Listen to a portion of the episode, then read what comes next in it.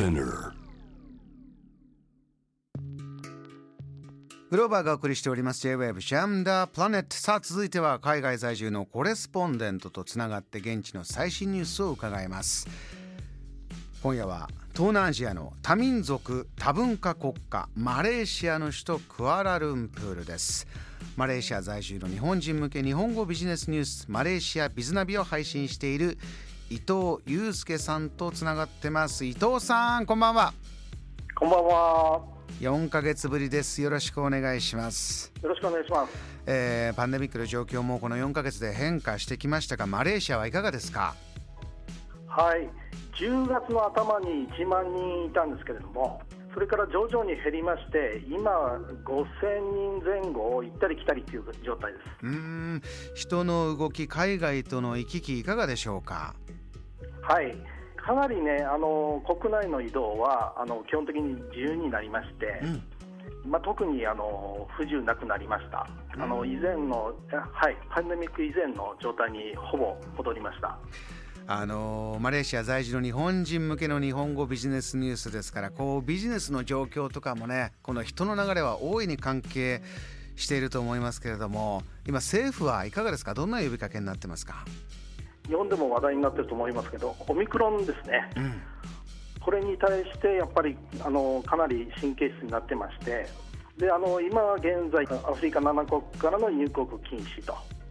ここがやはりビジネスへはねビジネスパーソンは今気になりますよね。はい。うーん。そんな中伊藤さんちょっと不思議なキーワードのニュースヘッドラインを送ってきてくれてるんですがカエル禁止。これはどんなニュースなんでしょうか？これですね、あのカエルっていうのはあの両生類のカエルじゃなくて、ですね、はい。あの国会議員とか衆議会議員とか政治家ですね、政治家にカエルという呼び名があるんですか、あれ、これね、あの私が勝手に命名したんですけれども、いいですね。どういうのをカエルと呼んでるんですか？はい、あの所属政党をカエルのようにぴょんぴょん乗り換える議員のことです。そういうの多いんですか？はい、マレーシアは区政も州のえーあの選挙も小選挙区制なんですね。うんであの政党がまあバックアップしてないと当選することはまあ難しいんですけれども、んそれにもかかわらずですねトップに不満があったりして辞めるとかですねあるいは勝ち馬に乗るために辞めるとかですねそういうのが相次いでいます。あの伊藤さんただそうやって政党をぴょんぴょんぴょんぴょん乗り換えているような議員はあまり支持されなくなって政党も引き受けなくなるそんなことはないんでしょうか？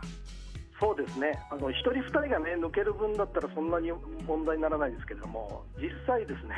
議員があの抜けたことで、政権自体が倒れちゃうっていうケースが何回も起きてましてね、はい、じゃあその政局の中でぴょんと動くということもマレーシアの政界ではあるんだ。はい、それでやっぱり問題になってまして、シンクタンクが2020年に行った世論調査では、53%のマレーシア人が政治危機につながるっていうふうに認識してるっていう調査結果が出てます。えーこれは良くない。半分以上の人が、えー政治にとってマイナスだ。じゃあどうしようという話になってますか？はい、それでですね与党も野党もですねどっちも自分たちに降りかかってくる問題なもんですから、ようやくですね反ホッピング法ですね政党のくら替えを禁止する方向で今ですね準備を始めている段階です。法律ですか？反ホッピング法。法律でも、はい。ぴょんぴょん政党をくら替えするのは禁止しよう思い切った法案が出てきそうですね、そうですね。憲法にですね言論結社の自由があるっていうので一応はですね政党を乗り換えるのも今の現在だと違法になってないんですね。うん。ですからまあ法律でまあそれを禁止すると。いうことが必要になるかと思います。えー政治状況を何か良くしよう。世界中でいろんなアイデアがありますが政党のくら替えを禁止する法案が通るかもしれない、えーそんなマレーシアのまず政治のニュースが一つ。伊藤さんもう一つのニュースはウイスキー、はい、ウイスキーに関するニュース何でしょうかこれは？はい、マレーシアはあのご存知のようにイスラムの国なんですけれども、実はあのお酒作ってもいいんですね。イスラムというとお酒は飲まないというルールが有名だけれどもマレーシアでは国産のお酒があるんですか？はい。日本のビールもねアサヒとかキリンとかがですね作られてるぐらいで一応お酒作ることも大丈夫でもちろんその飲む人はイスラム教徒じゃない人だけっていうことになってます。うん伊藤さんとこう回線つなぐときにいつもこう東南アジアの多民族多文化国家マレーシアっていうんですがあの他の食習慣お酒も習慣として飲むっていう人々も割合としてはいるんですね。そうですね家人中国系が23%ぐらいいますので、うん、人口比でいうとかなりいるわけです。なるほど、はい、そういった中このお酒作りウイスキーに関してどんなことが起きてるんですか？はい。問題になったのはティマーっていう名前のウイスキーなんですけれども、はい、これがですね国際コンペティションで賞を取ったようなウイスキーなんですね。美味しいウイスキー。はい。でこれがですねこのティマーという名前にクレームがついたという。ことなんです。どういう理由なんでしょうか、はい、でこの名前の由来はですねティンつまりあの鈴ですね金属の鈴、うん、これを意味する言葉なんですがマレーシアってもともと特産品として鈴の鉱山鈴を採掘するっていうのがマレーシアの特産だったんですね、え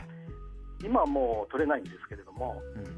それにちなんでまあつけた名前なんですけれども、うん、でこのティマーがですね実はイスラム女性に多いファティマっていう名前の短縮形ティマっ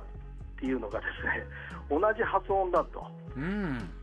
ということでイスラムの保守派がですね言い始めたんですね。ああ我々のよくある名前がお酒につくというのは自分たちとしては認められないんだ。そういう話になりましたか。その通りです。はまあこれこれがですね、まあ、陳さんとかですね ディムさんだったら全然問題なかったんですけれども、まあ、イスラム女性に多い名前と同じ発音だったっていうのが問題だと。これはどういう方向に動いてますか、国の中は？それでですねあのイスラム保守派とかですねそれから政党ですねイスラム原理主義政党なんかが、まあ、不適切だということでそのウイスキーの醸造所を閉鎖するように政府に要求したり、うん、でまあ、政府もその声に押されて、まあ、検討するっていうようなことまで騒ぎが発展しました。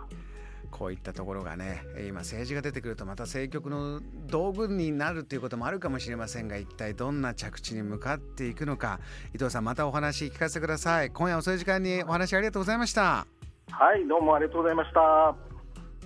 この時間